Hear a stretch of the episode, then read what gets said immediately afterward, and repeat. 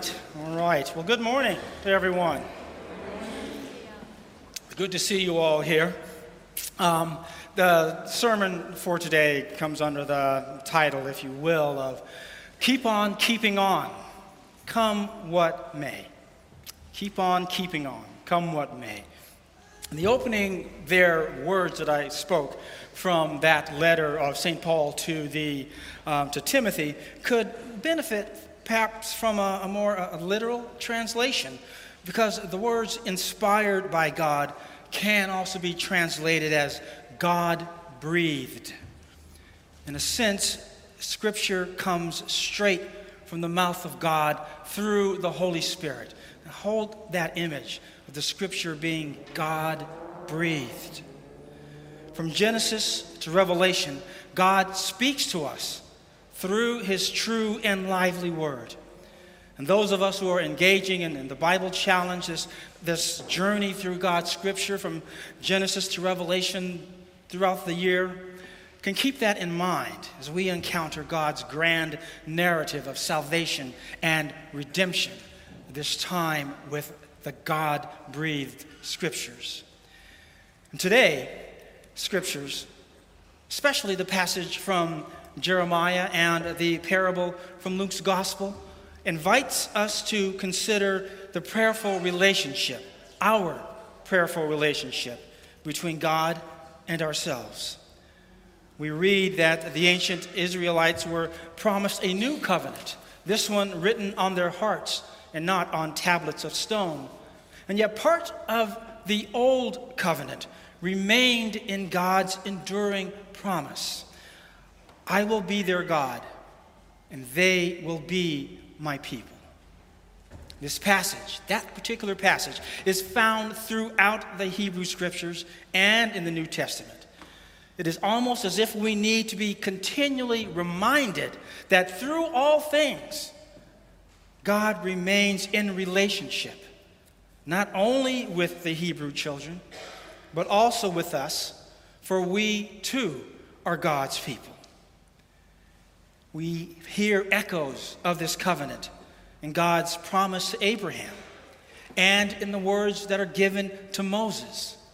It is the divine and blessed assurance that is found in the New Jerusalem that St. John the Divine describes in the book of Revelation. I will be their God, and they will be my people. I will be in a relationship whose main line is communication. His main line of communication is prayer. Our catechism tells us that prayer is nothing more than responding to God by thought and by deeds, with or without words. Almost echoing that um, phrase that is attributed to, uh, I think it is St. Francis, right? Pray always, proclaim the gospel always, and if necessary, use words. You also might recall the, the collect from uh, two weeks ago that opened with these words Almighty and everlasting God, you are always more ready to hear than we to pray. And yet, we have before us today a, a parable that is exhorting us to pray always and to not lose heart or to grow weary.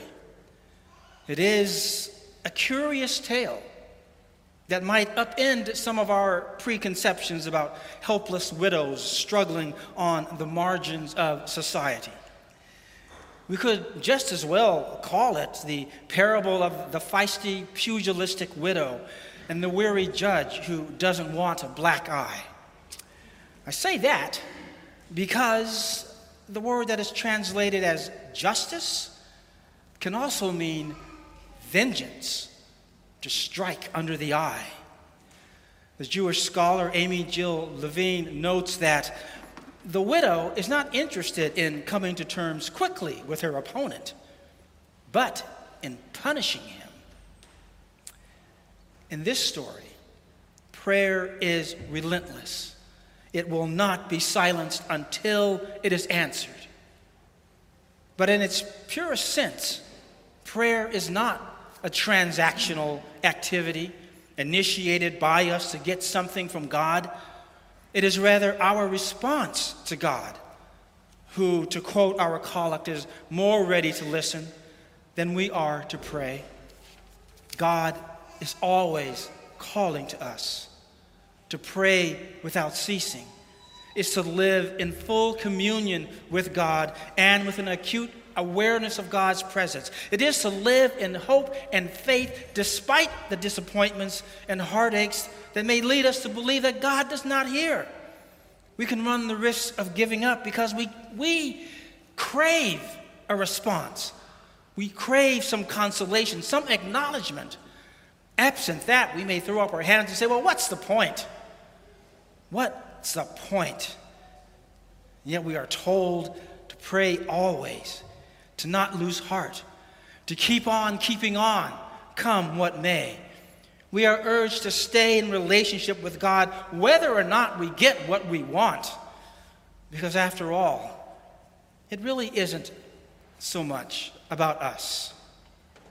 But we live in the world. And we need success stories to help carry us along. I came uh, across a, a beautiful real world example of today's parable that I just must share with you. It concerns Mother Teresa, the great saint of Calcutta.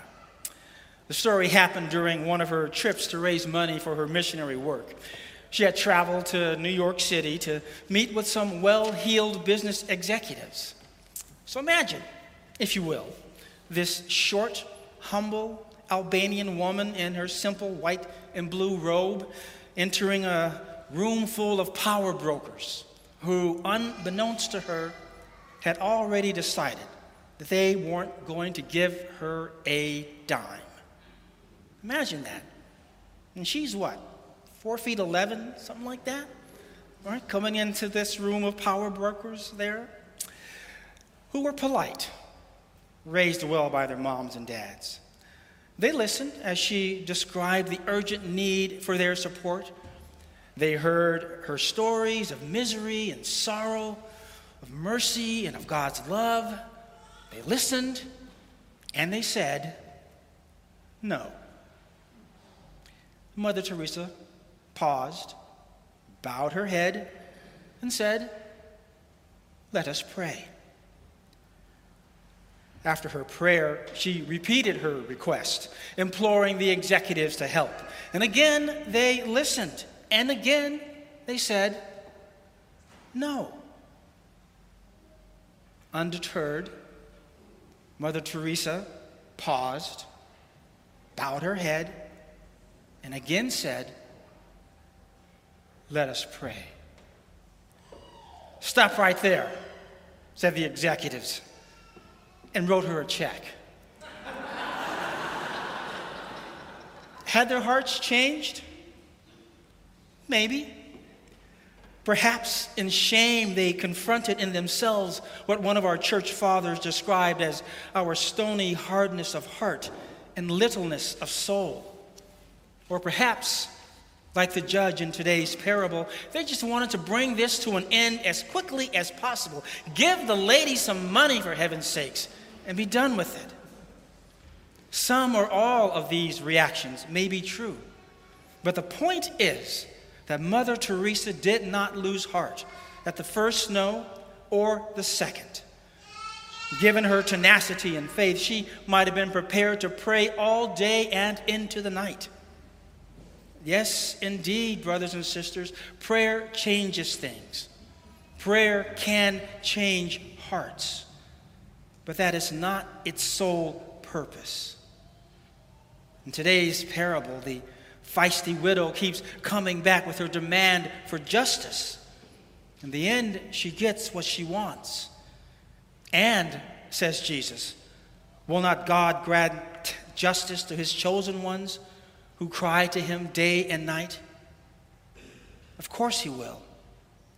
In fact, sometimes our faith story reads like a wondrous tale of call and response, of God calling and humanity responding, of humanity calling and God responding. Back and forth we go through the long arc of history. I have observed the misery of my people who are in Egypt, and I have heard their cry. That's what God said to Moses. And that is what has been said to countless others. I have heard your cry, and I will come down to your aid. Jesus ends his parable by asking whether or not he will find faith on earth when he returns.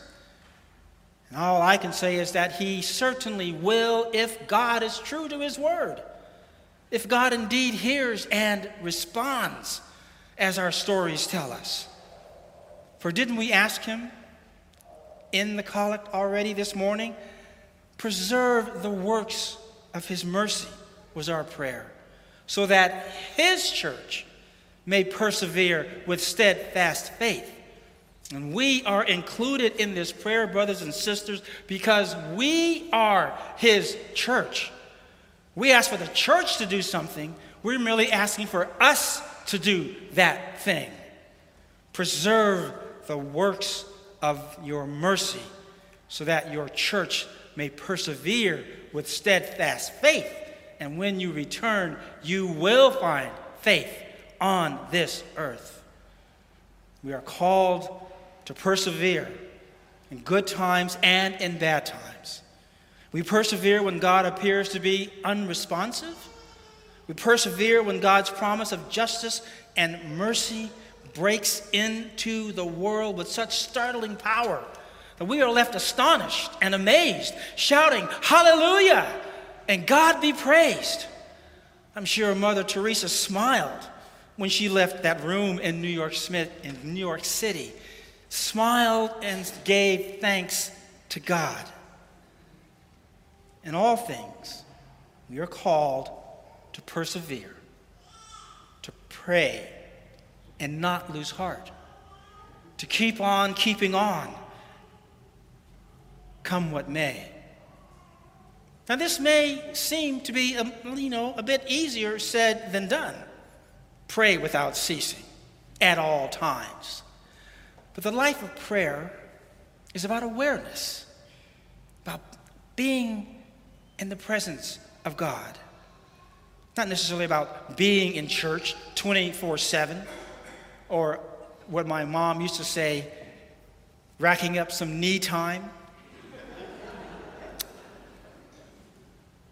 It is about, as I say, being aware of God's presence. How? You might ask, what, what can I do?